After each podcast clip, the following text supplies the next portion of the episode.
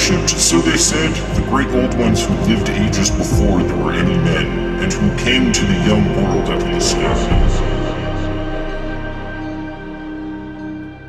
All right, everybody, welcome to another Delta Green Operation Review. I'm Nate, lost in time and space, and I am joined with. Hi, I'm Innkeeper Vase Odin from the Twisted Tentacle Inn. And today we're going to be reviewing Ex Oblivione. Ooh, one of my favorite scenarios. Yeah, this is definitely much different in tone, I feel, than a lot of the. Uh, a lot of the other scenarios that we talk about. Yeah, yeah. This one is is one of those brutal ones that, and you know, we will get more into it, but uh, I really like how it develops, and it has a pretty distinct separation of the three acts, which is really cool.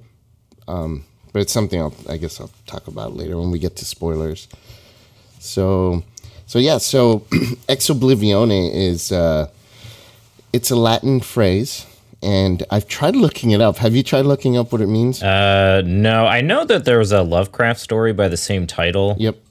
There was, and and I think it has nothing to do with this scenario. Like the story from Lovecraft isn't really kind isn't really related to this one. Mm-hmm. But um, yeah, I couldn't find. So clearly, oblivione is forgotten. It's very similar to the word in Spanish, which is olvidar, and so oblivione is forgotten. But ex, it's how it's used in a sentence. It means different things. So so the ex could mean away, it could mean long, it could mean a bunch of stuff. So for what from what I gathered, it could either mean forgotten away, forgotten forever, or from oblivion, which is completely different than the other two. Um, but it's interesting because all those all those phrases kind of describe what this scenario is about. Um, so this one was written by Dennis Detwiller, which he wrote my favorite Delta Green scenario, which is Night Floors. Um, and he, he just has a knack for doing like really out there scenarios that are, and I feel like his are really extremely brutal for players mm-hmm. compared to some other ones. So he's he's kind of a, an evil man when it comes to that. uh, uh, but so yeah, this one can be a little bit disturbing to some people um, which you know part of our descriptions also are going to deal with some of these more adult topics. So parts of it deal with violence against children and infants. Animal cruelty is in there. There's some torture stuff and there's a, a bit more. So it's recommended at least i recommend that you talk to your players before running the scenario uh, about how they feel with these kinds of things because delta green can be a little bit more tame or it can be extremely, you know, graphic. Uh, it just depends on your group and what you're comfortable with. So definitely read over it before you introduce it to your players and talk about your with your players whether those are topics that they're comfortable with when you're playing it. All right. So, anyways, on to the scenario itself. Um, this one is set in Mustang, Arizona. I had never heard of Mustang, Arizona. Had you ever heard of it? No, no, no. But it sounds like one of those very small desert towns in the middle of nowhere. Yeah, yeah. And so that's exactly how it's described here. It's basically a desert town, a very small desert town. And pretty much life in the town revolves around a Marine Air Force Base. Is it Marine or Naval Naval Air Force Base, right? Um, yeah. So originally in the 1930s, there was a uh, Naval Medicine Annex uh, in the town of Yuma, which is like right nearby. Uh, that the whole town's economy was based out of. So if you didn't work there, you you were either married to somebody that worked there, or um, you know, like you were you were involved some way with the annex to the military or the base. Yeah. So um, currently, though, it's close to Yuma, Arizona, and both towns have like military ties and long histories of military ties. Um, the basic premise of this scenario is that a murder has occurred and right near the Yuma base, and an entire family was brutally slain, and there were ritualistic elements, and it caught the eye of Delta Green. So then Delta Green sends in the agents to investigate the murders of the Abril family, that's the name of the family, and determine if there's some kind of unnatural incursion. Incursion. Um, there's writing on the walls in blood from the victims, and it mentions Dagon and Y'ha-nthlei, but there doesn't seem to be any kind of a motive or anything else. Um, and the victims range in age. It's there's a young couple, a middle-aged couple, which are the parents of the of the wife, an elderly woman who's the grandmother, and then there's an infant, and all of them are related, and they're all dead. So then the agents discover that, uh, the, that you know throughout their investigation, the agents are going to discover that the history of the towns may somehow be connected to the murders, and there's some kind of deeper evil that is involved. So, what are your spoiler-free thoughts so far on this one? Uh, overall, I think that this, in kind of similar to Night Floors, has a very like three act structure to the way that this scenario is uh, intended to be run, which is really which is really cool. Uh, definitely makes it very dramatic. Um, I like the. I always like the premise of murder investigations. It's an easy, an easy way to rope players in. Uh, like you were saying though, the subject matter can be a bit touchy. Um, so just again, throwing a warning for uh, for any potential handlers to definitely take caution with some of the things in the house. Uh, other than that, um, without going into spoilers, uh, I really like this scenario. Oh yeah, it's it's my number four only because there's others that are so good. Night Floors being my number one, and then um, uh, um, Observer Effect is my number two, and then Viscid is my number three. So this is my number four only because those other ones are just so good too. but it's up there, man. It's so good. So yeah, let's. Uh, should we go into like the the story of what actually is going on, and then kind of give our thoughts after? Yeah, yeah. All right. So it all starts with Innsmouth in the 1930s. So, for those of you who haven't read The Shadow over Innsmouth from H.P. Lovecraft, at the end of the story, there's a raid of the town of Innsmouth by the U.S. government. So, Delta Green's history begins there. Uh, in actuality, in the game Delta Green, that's where Delta Green actually gets started. Because the government agency, which at the time was called P4, uh, basically they would eventually evolve and become Delta Green. So what they do is they the surviving deep ones from Innsmouth were taken by P4 to different naval bases um, around the country. But then strange things started happening. You know, they, a lot of escape attempts and murders were occurring. So it was rampant enough that they decided to bring all the deep ones that they've taken from Innsmouth and put them all in one base which was the Naval Medical Annex in Yuma, Arizona. So the deep ones uh, were experimented on, they were tortured and all that kind of stuff. Um, and eventually one of them escaped, and his name was Albert Marsh. And if you've read The Shadow over Innsmouth, then you're familiar with the Marsh family, uh, very prominent family in Innsmouth. So Albert Marsh was a grand priest, and he used hypergeometry, which is kind of like magic, to pretty much become incorporeal. How would you describe like what he? Yeah, he. um So he was basically he was like trapped in a giant vat, uh, like a brine salt uh, vat thing, and he he used hypergeometry to essentially like de-exist himself and then become like an like you were saying like an incorporeal spirit that ends up possessing the whole town of Mustang. Yeah, yeah, he just becomes it like a presence. Um, but it's it's all it's always there, and then eventually it goes away, but then it comes back, and so through time, his presence will appear, and he'll be conscious, but then time will take him away. He'll like dissipate into oblivion, and then a few years later he'll come back again, and so these these blips of time where he'll disappear are getting greater and greater. So Albert Marsh starts feeling like eventually he is going to disappear forever. Like he'll become one with whatever the universe is. Um, who, like they don't really say, which is pretty cool because it's a big mystery of what actually ends up happening. Um, but he knows that before he's lost forever, he needs to really make his mark, and he he's becoming more and more bold with his actions. Um, and so he's decided to get revenge on the ancestors of the people who caused him and the other deep ones harm. So he has become so powerful, like you said, he possesses pretty much half the town. He can possess multiple people at once, and he's been possessing people and committing like brutal crimes and stuff uh, throughout the past few years.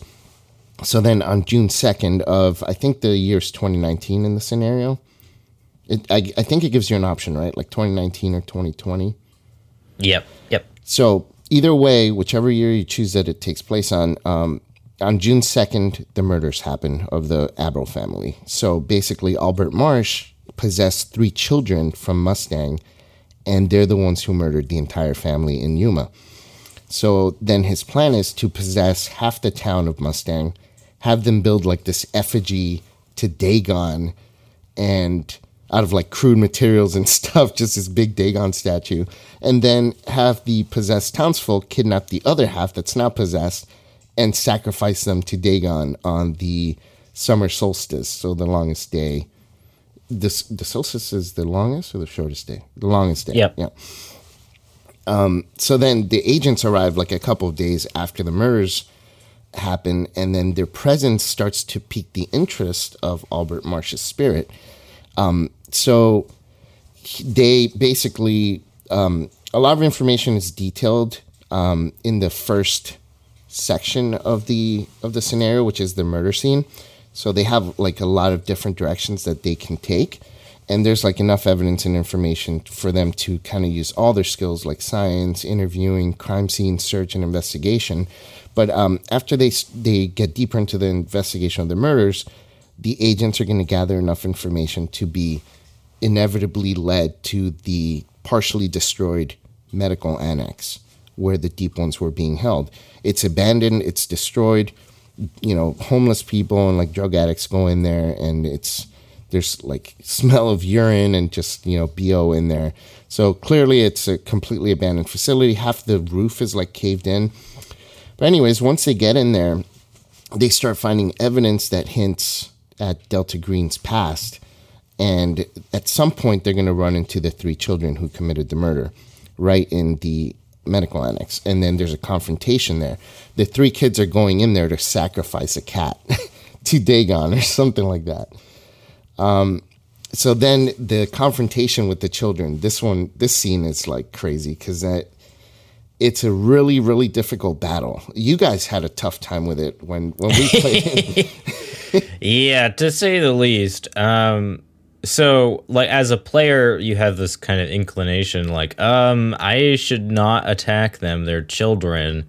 But then they they start to like try to take your weapons and shoot you. And um one of our characters had dynamite on him. So the the one of the kids tried to like take the stick of dynamite and light it.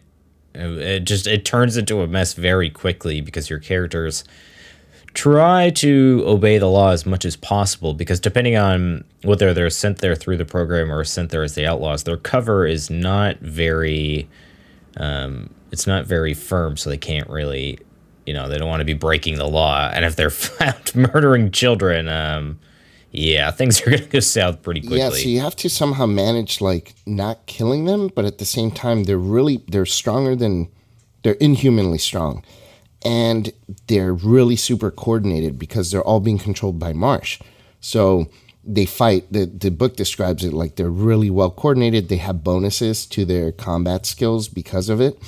So it makes it for such a tough fight. I mean, it's it's pretty bad. Uh, I think one of you guys almost died. You got shot by another by another one. Yeah. insane. Yeah, I think it was your brother Geo's character ended up getting shot. Yeah, in the head or something like that.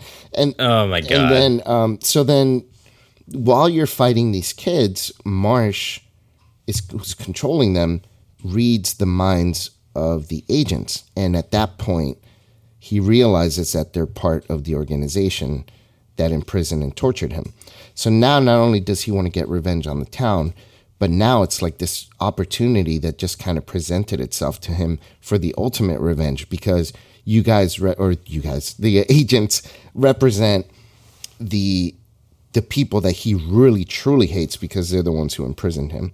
So he he concocts a plan to get back and include them in his big plot for revenge. So the agents, as they continue their investigation, they're going to f- make their way to Mustang because that's where the children are from. So the the agents uh, kind of follow the trail that way, and when they get there, all hell breaks loose, and basically they have to pretty much face half the town in a massive gunfight in the middle of the streets. Yeah. yeah, and if that wasn't bad enough, they they also find out that some of their bonds, their family members, their friends, they've been kidnapped by Marsh, who has used his little, you know, his uh, puppet townsfolk to go fly out to wherever part of the country they're in, kidnap them, and bring them back to be sacrificed along with the other half of the townspeople in the solstice. So the agents have their hands full because not only do they have to fight half the town, but they have to find a way to rescue their friends and family. So um, at that point, it just becomes a real brutal fight for survival, and the the com- the scenario takes a complete turn where you're pretty much as an agent have to, having to make a decision: do you leave your people and try to survive, or do you stay and fight, which you pretty much have like a 99% chance that you're not going to make it out alive. So that is pretty much the just kind of the summary of it. So now, with that said, uh, thoughts overall on that? Uh, I really like the the very dramatic ending of this scenario. It gives the players a lot of motivation to to try to find a way to either rescue their bonds or complete the mission in some way. And it it doesn't feel it doesn't feel like it's ham fisted into the scenario. I know like some some like uh, Call of Cthulhu adventures, the ending can kind of feel forced, where you like have this ultimate confrontation. But uh, with with Albert Marsh, you can kind of go in uh, a lot of different ways because he can possess half the town, and you could you know, potentially like you could have one of the agents kidnapped, and maybe they're maybe the other agents are trying to rescue that uh, that agent while the agent inside is trying to rescue their family members or something like that. Like there's a lot of cool things that you can try to do at the end of the scenario. Uh, that being said, Albert Marsh is, I think, kind of a probably on purpose. He's very, he's very tough to pin down. So I feel like as a player, it can be tough to really know what's going on and you just kind of feel like these people are like nuts. Yeah, yeah. It's that's the thing that makes it. I, I put that in my neutral, um, but yeah, it's it is very difficult to manage it uh, properly and still convey what's happening if the agents, for whatever reason, don't catch some of the hints that, that you leave for them. I think I, I agree with you. I really, really enjoyed the scenario. Clearly, it's my number four favorite one. But uh, the, like you said, the way it devolves uh, into just this fight for survival at the end, it's so well done. Like you mentioned, it doesn't feel forced. It feels great because the agents are kind of in a moral, they're put into a moral position of, well, this person is talking to me. Let's say they get pulled over the, by the police. Um, are they possessed? Are they one of the people involved in this conspiracy, or is it really a police officer who's suspicious? And what do you do? You know, do you take a chance and kill them, or you know, continue onward and try to try to talk your way out of the situation? Like it's it's really well done, but um, but yeah. So with uh, with the overall feeling of the of the scenario, uh, for me, I guess I'll start with the investigative part, the beginning, the murder, the murder mystery. I I really like how they've laid it out. Um, the scenario does enough and gives you enough where pretty much any agent can use some sort of skill to help with the investigation initially. There's like science, there's investigative, there's social skill use there's a lot there. And so it, it makes every agent feel like they're useful and helpful, which I think with so many skills being, you know, in the game, being available for your agent to have, it's sometimes easy for a scenario to forget about that and, and make an agent feel like, well, there's not much that I can do because I'm, you know, I'm a cop and this scenario is all about science or something like that, you know? Whereas in this scenario, there's enough there for anyone to feel like they're like they're useful. Mm-hmm. Yeah, absolutely. Yeah, you can you can uh, interview uh, witnesses. You can investigate the home. There's um, you know there's forensics that you could you could take care of. Uh, as far as the beginning, I really enjoy the. uh, the beginning part where you go to the Abril house and you investigate and you find the um, uh, kind of a trigger warning here when you go into the the the baby's room and you find the nanny cam. Oh, oh God, yeah. That that scene, I remember when we were playing that. That that scene in my in particular really stood out to me as like, holy shit, this game is fucked yeah. up. Oh man, that scene is crazy. And the fact that they don't see it live, they just see a recording of it, is even more creepy for sure. yeah, yeah. Uh, so so the nanny cam is it's like a little teddy bear that has a camera inside of it, and the bear you find the bear completely covered in blood, and um, I remember there's five clips in total, and each one like there's a couple of normal ones that date back from like you know two months prior, and then you get to the actual last clip, and you just see these poor family just get brutally murdered. Yeah, specifically the infant, I think is what it catches, mm-hmm. like how the the infant is murdered and yeah it's so it's awesome because it builds up so nice because you as you're telling the players like clip one it's the the mom setting up the camera she doesn't know how to work it so it records her by mistake and it seems pretty innocent. And then as you're giving more like information on each clip it's just getting like oh like it's building the tension. It's so good it's so well done. Yeah that so the murder scene is great. I really like you like you i love the investigative the murder mystery investigation part of it mostly I because I studied forensics, it really interests me how well Delta Green does it and handles it, you know? I think one one good part about that scene too is it really gives like it gives the players like a clear sense of the stakes. Like these people were brutally murdered, you know, like I think any player feels a moral obligation to you know bring bring those people to justice. Yep. Yeah. So um, yeah, like kind of right from the get go, you know that this is going to be a very violent, brutal scenario. Yeah, and then as as usual, they never they don't pull punches in this. Um, so then, um, any other thoughts on Act One on the investigation part? Uh, no, um, just kind of again like what you were saying. There's a lot of avenues that you can go between like actually investigating this the crime scene and the eyewitnesses and going to the police station and looking at the autopsies and things like that. It gives I like that this scenario gives the players a lot of options to come to the same conclusions. Yep, yep. and that's the cool part because no matter which way they go, they're eventually going to be led into this medical annex, which is Act Two, and the medical annex is where things start to really open the agent's eyes because there they can on their own, they can probably try and do some research on it and start to find out a little bit, not too much. They don't give them too much, and their the program stops them from going too far into the research. But I think they can put a few pieces together, especially when they find the empty tanks, and then you know they interview some of the survivors that are still they're in their 90s or whatever, but some of the people that work there, and they hear little bits and pieces from them about what's going on. Like it's it's really cool because this kind of starts to open up from a murder mystery into okay, there's some deeper conspiracy that happened a really long time ago. And then the agents, it doesn't yet connect everything. So the agents are like, but what does it have to do? It clearly, to the agents, something is connected with this medical annex, but they don't get there yet.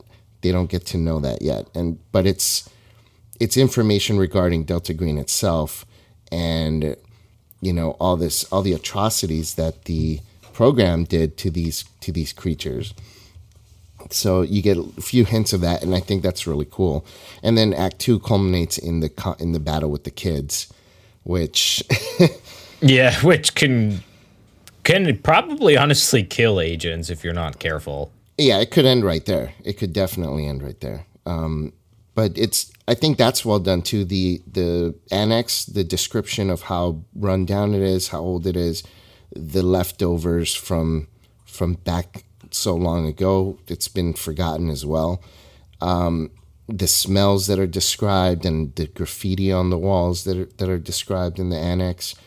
It's really interesting, and then it gives it gives avenues for for the agents to search stuff online or go into government databases even if they have certain bonds that work for certain departments, they can get a little bit of information from them too. Um, so one thing that I is kind of in my neutral for for this part is the graffiti that they find on on some of the uh, interior walls that say like Dagon and Hydra and Y'ha-nthlei. Uh, my, my only criticism for this is that I feel like once a more astute like Lovecraft fan or Arkham fan or uh, you know just like weird fiction fan like hears that they're gonna kind of know what's going on immediately from a like I don't think it's the fault of the the scenario. I think it's more just like just kind of how our brains work. But I feel like when, once you hear that, it kind of clues you in into what's going on. Yeah, totally. I, I, I agree with you on that. that. That's the thing with some of these. Um, there's, if you've read certain Lovecraft stories, there are things that you'll recognize and instantly piece together. And it could play out in a couple of ways. For some people, it could be nostalgic, like, oh, that's cool. But for some people, it could be like, oh, I know what's going on. And then it, it kind of almost ruins it a little bit for them. Mm-hmm. Uh, so I'm totally with you on that. There's a few scenarios that do that. There's one that we played recently that's going to go up hopefully by December, sometime in December, um, and it's called From the Dust. And it's very much connected to the story, kind of in the way that this is connected to Innsmouth, but even more so, uh, From the Dust is connected to um, uh, the Red. What's that one? Murder at Red Hook or t- Terror at Red mm. Hook. Um, yep. And and if you've read that story, then it's like, oh, everything about it. It's like you'll know kind of what's going on before it's revealed to you, you know. But but anyways, I, I totally agree with you on that.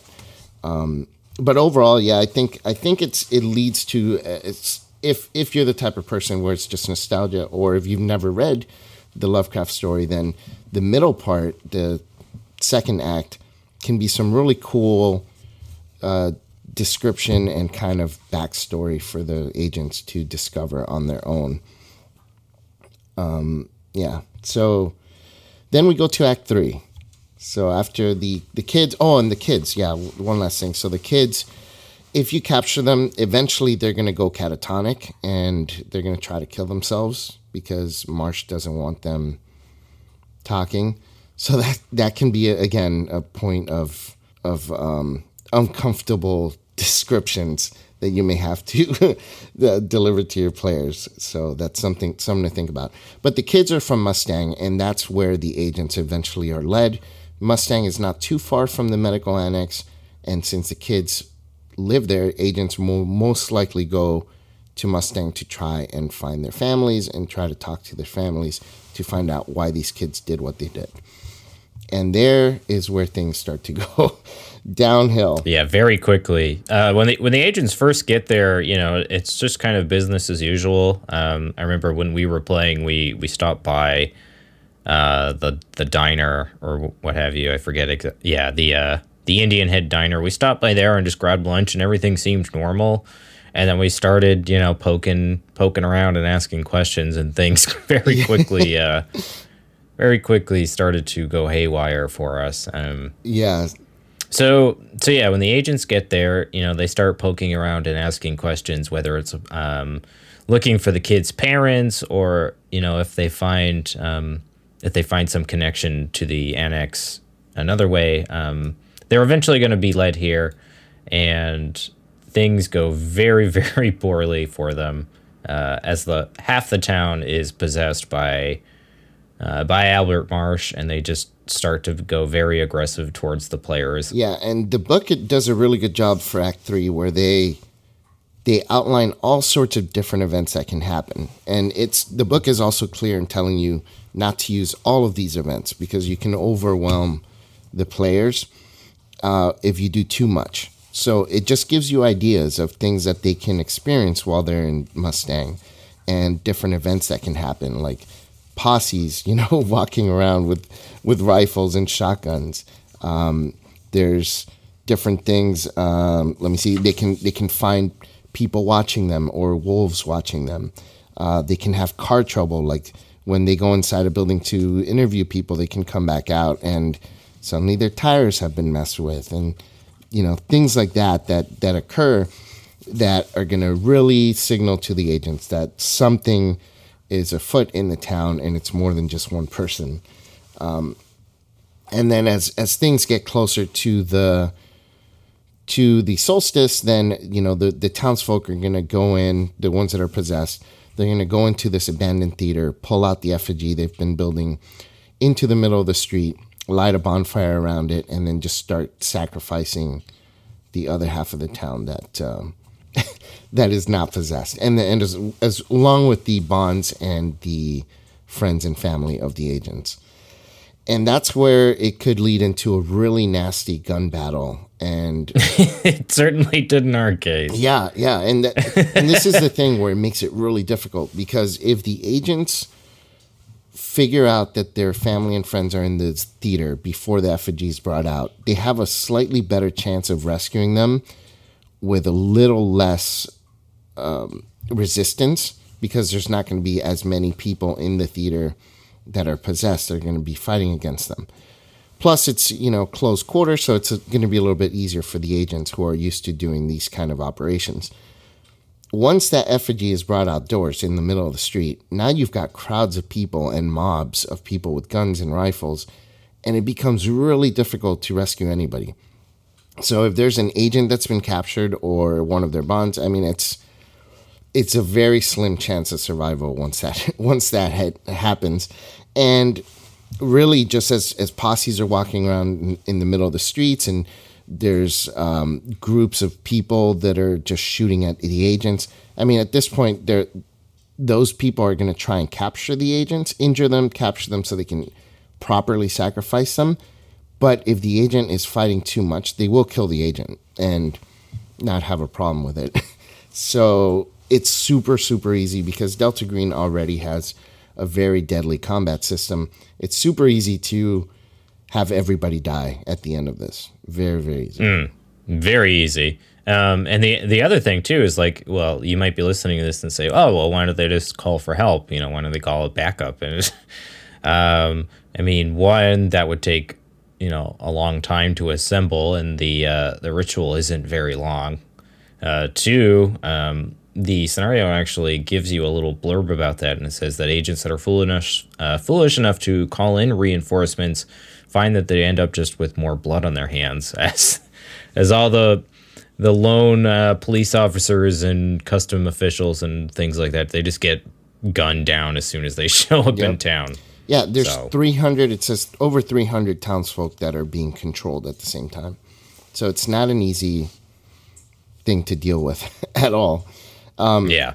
So uh, I guess with all that said, I guess uh, I'm going to do like we did last time where we just do the good and then the neutral and then the bad. Mm-hmm. Cool. So for the good, what do you have for the good? I mean, we kind of alluded to it earlier, but I really like the the the ending where you can just go into a complete shit show. Uh, I've as a player, that was the most fun of the scenario for me. Was just like it just turns into a complete shit show, and you like you're really kind of forced to like try to figure a way out, even though there probably isn't one. Yeah, your uh, spoiler alert, your agent was riddled with over 20 bullets. As he was driving the, the rest of the team out in the van, he like just was driving and was just riddled with bullets. As I well, I was like, yeah, I was trying to crash into the effigy in the center of the town. Oh yeah, that's right. You tried to knock down the effigy with the van, and then I think it was JP. Someone else uh, was in a different part of town and got sniped in the head and survived by pure luck. He had well, not luck. He had the Kevlar helmet, which was enough to save his life.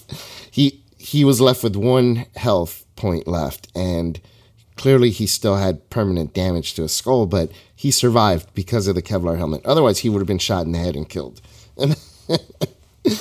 so it was it was going downhill pretty quickly. Uh, so I liked, I definitely like that. I like the, we talked about this a few times, the very clear and clean three act structure of the scenario um, is, for me, it's a lot of fun to, to do a scenario like that. Not always, but in this one, it works really well because it feels like you're part of a movie. Uh, and it and you see actual development of the story as it as it goes through. It also makes it. Um, I was sorry, I was just going to say it makes it like very easy to understand how to run it from a handler's perspective. Definitely, You know, like like like you know where the story should be going.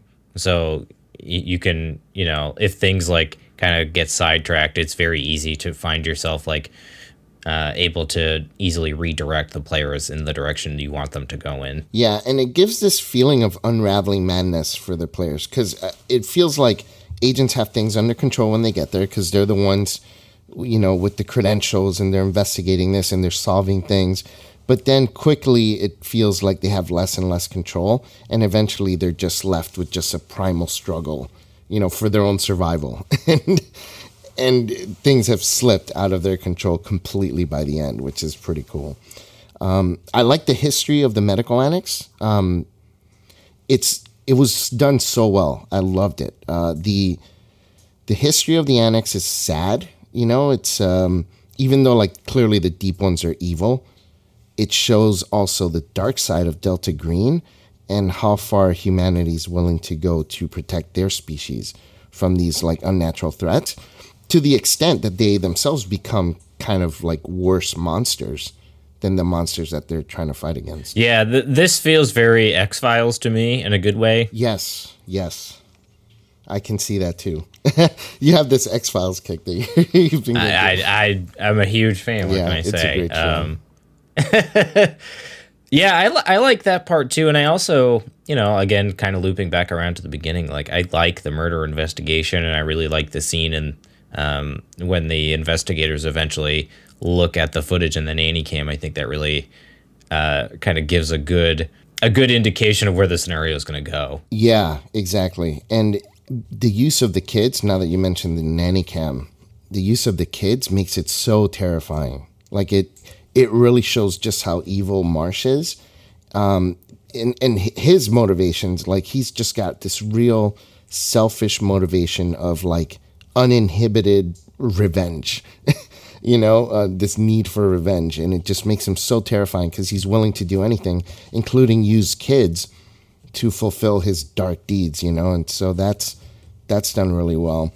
Um, the events in Mustang when they spiral out of control, I think that was done fantastic. I love that they give you all these different ideas that you can use while the while the characters are in Mustang. Um, and and the art, I love the art because there's a few pieces by Dennis uh, where during the firefight in the town, he's got one art piece there with the agents kind of running and fire all over the street. It just conveys such a perfect image and really allowed me at least to to kind of envision everything that was happening. All right, so what about what about the neutral for you, Vase? Um, my biggest neutral is I just have one. It's that it could be kind of hard for the players to discover the truth about Albert Marsh and you know what's really going on. It's one thing. It's I think like a lot of Delta Green scenarios have a bit of difficulty working out.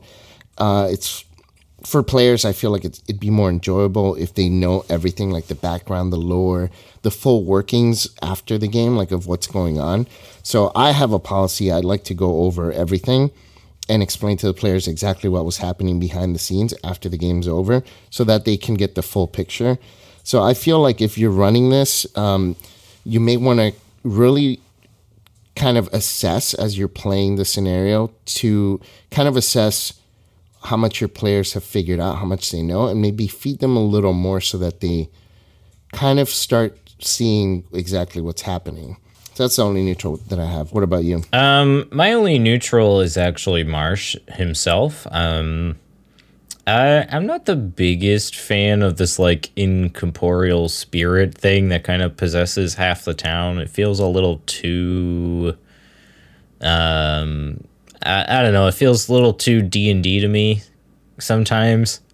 I, I could see that. I could totally see that. Um, I, I, I think it's a, a very easy workaround, which is why it's not a negative for me. Like, I think you could actually just have Marsh be alive and have him be like, uh, maybe he's some sort of like religious zealot type that, you know, kind of converts half the town into the, you know, into this like cult of Dagon or whatever. Yeah, I could see that. Um, but his his biggest motivation for doing this now is because he's going to disappear into nothingness. So how would you handle that if if you have him like still be alive, let's say. Um, I mean, you could have him be like terminally ill, or maybe you could have him like permanently transforming or something like that into a full deep one. Okay, yeah, that I guess that, that does work. You know, I, I think there's like a, it's a pretty easy workaround. I think so, which is why I didn't put it in the negative. But Yeah, I I'm just not the biggest fan of that explanation. yeah, yeah.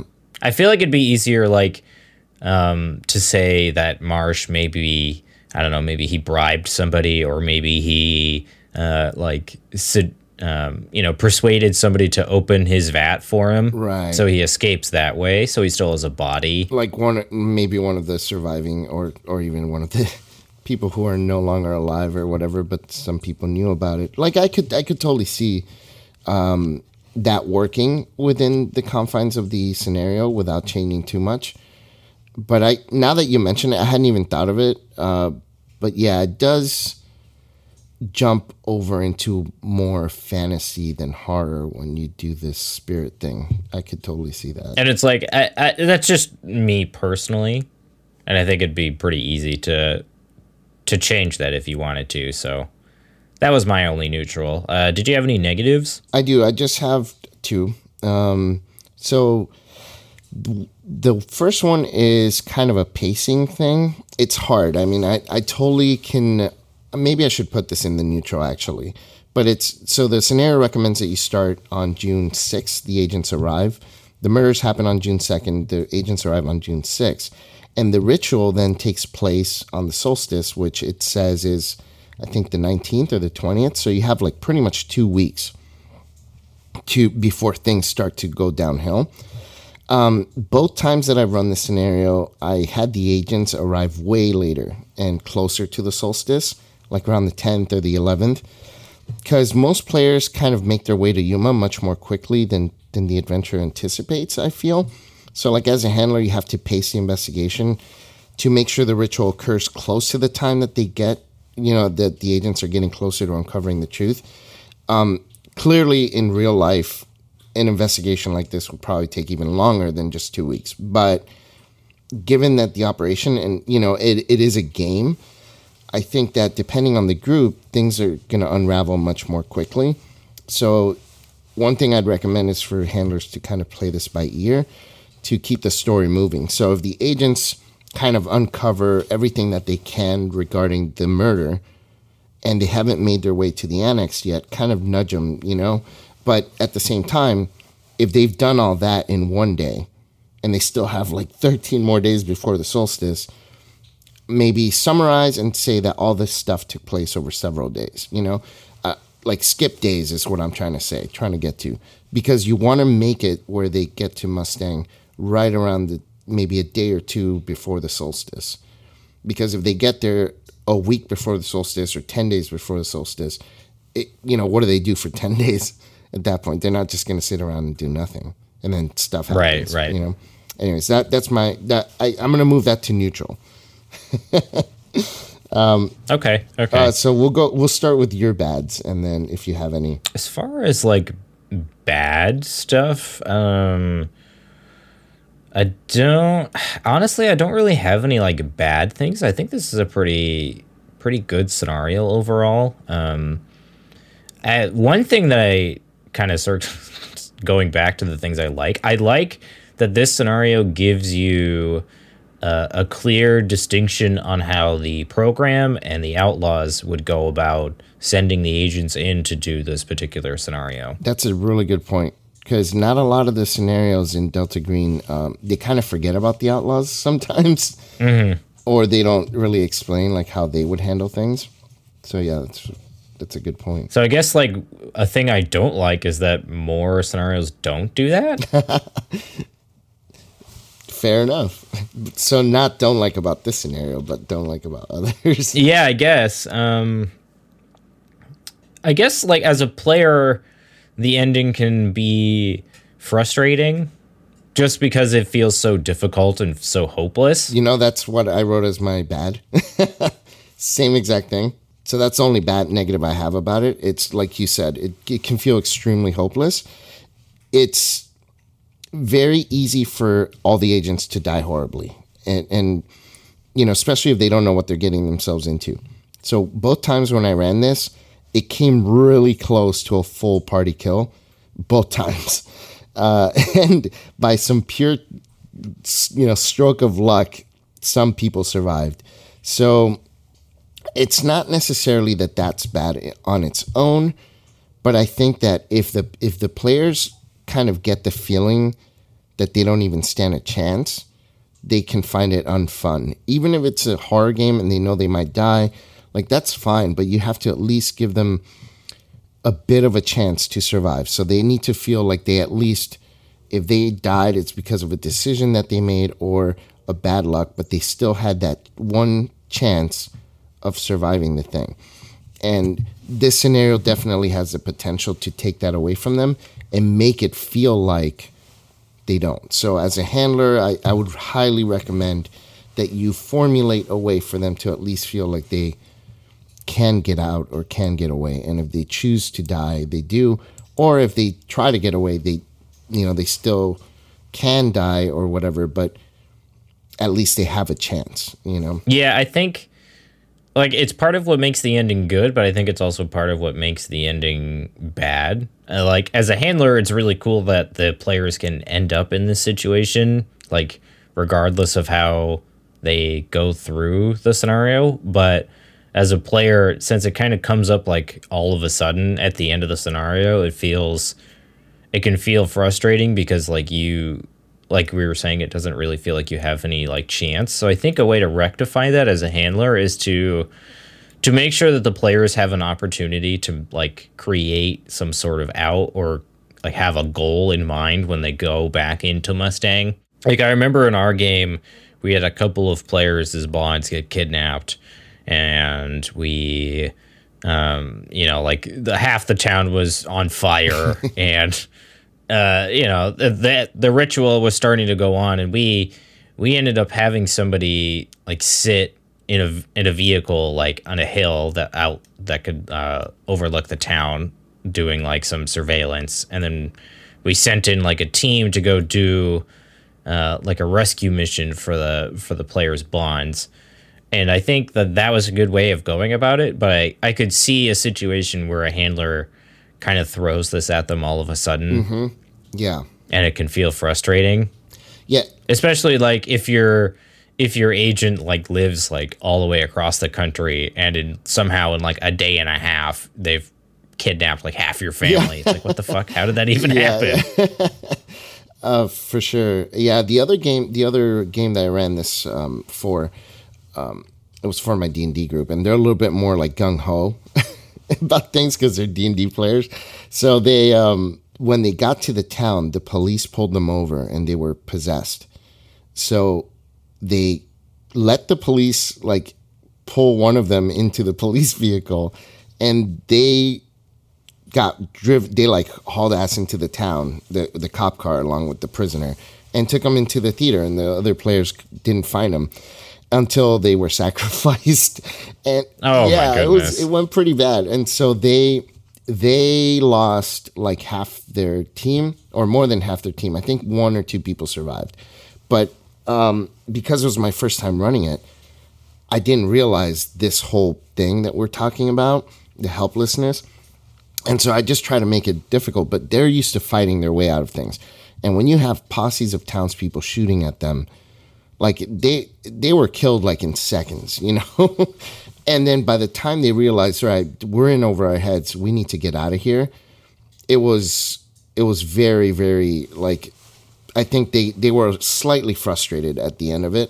They enjoyed the scenario overall, and then at the end when I explained everything, they enjoyed it, but during the during the moments they were very very frustrated. Like there was nothing they could do uh, with certain things, like the one guy that got kidnapped by the police right in front of the other people's eyes. Like they didn't realize that was going to happen.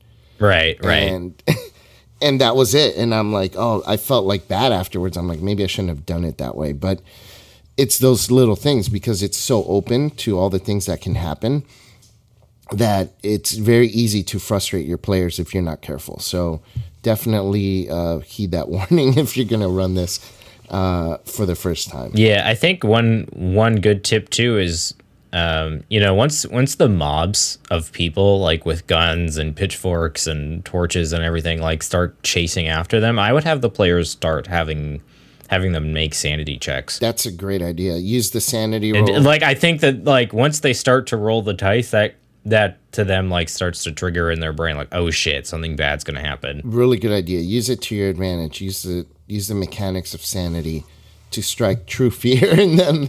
So Yeah. then, so then they flip that switch in their head, like, okay, time to shift tactics, and then go from there. Mm-hmm. Yeah, I like that idea. Um, cool, man. Well, uh, we've been going longer than we usually do for these reviews, but uh, this is just such a good scenario. I could talk about it for forever. Um, any other final closing thoughts? Uh, I mean, overall, like I said earlier, I really enjoyed uh, Ex Oblivione. I thought it was a really fun scenario to play, and I think with just a couple minor tweaks to things, uh, particularly to uh, the way Albert Marsh is, I think you could have a really fun scenario that players uh, have a like my character have a very dramatic ending, but still have it feel very satisfying. Yep, I'm with you. I this is so highly rated in my book. Definitely recommend you play this if you're into Delta Green. And this one, you know, we've talked about some of like Lover in the Ice not being for new players for sure.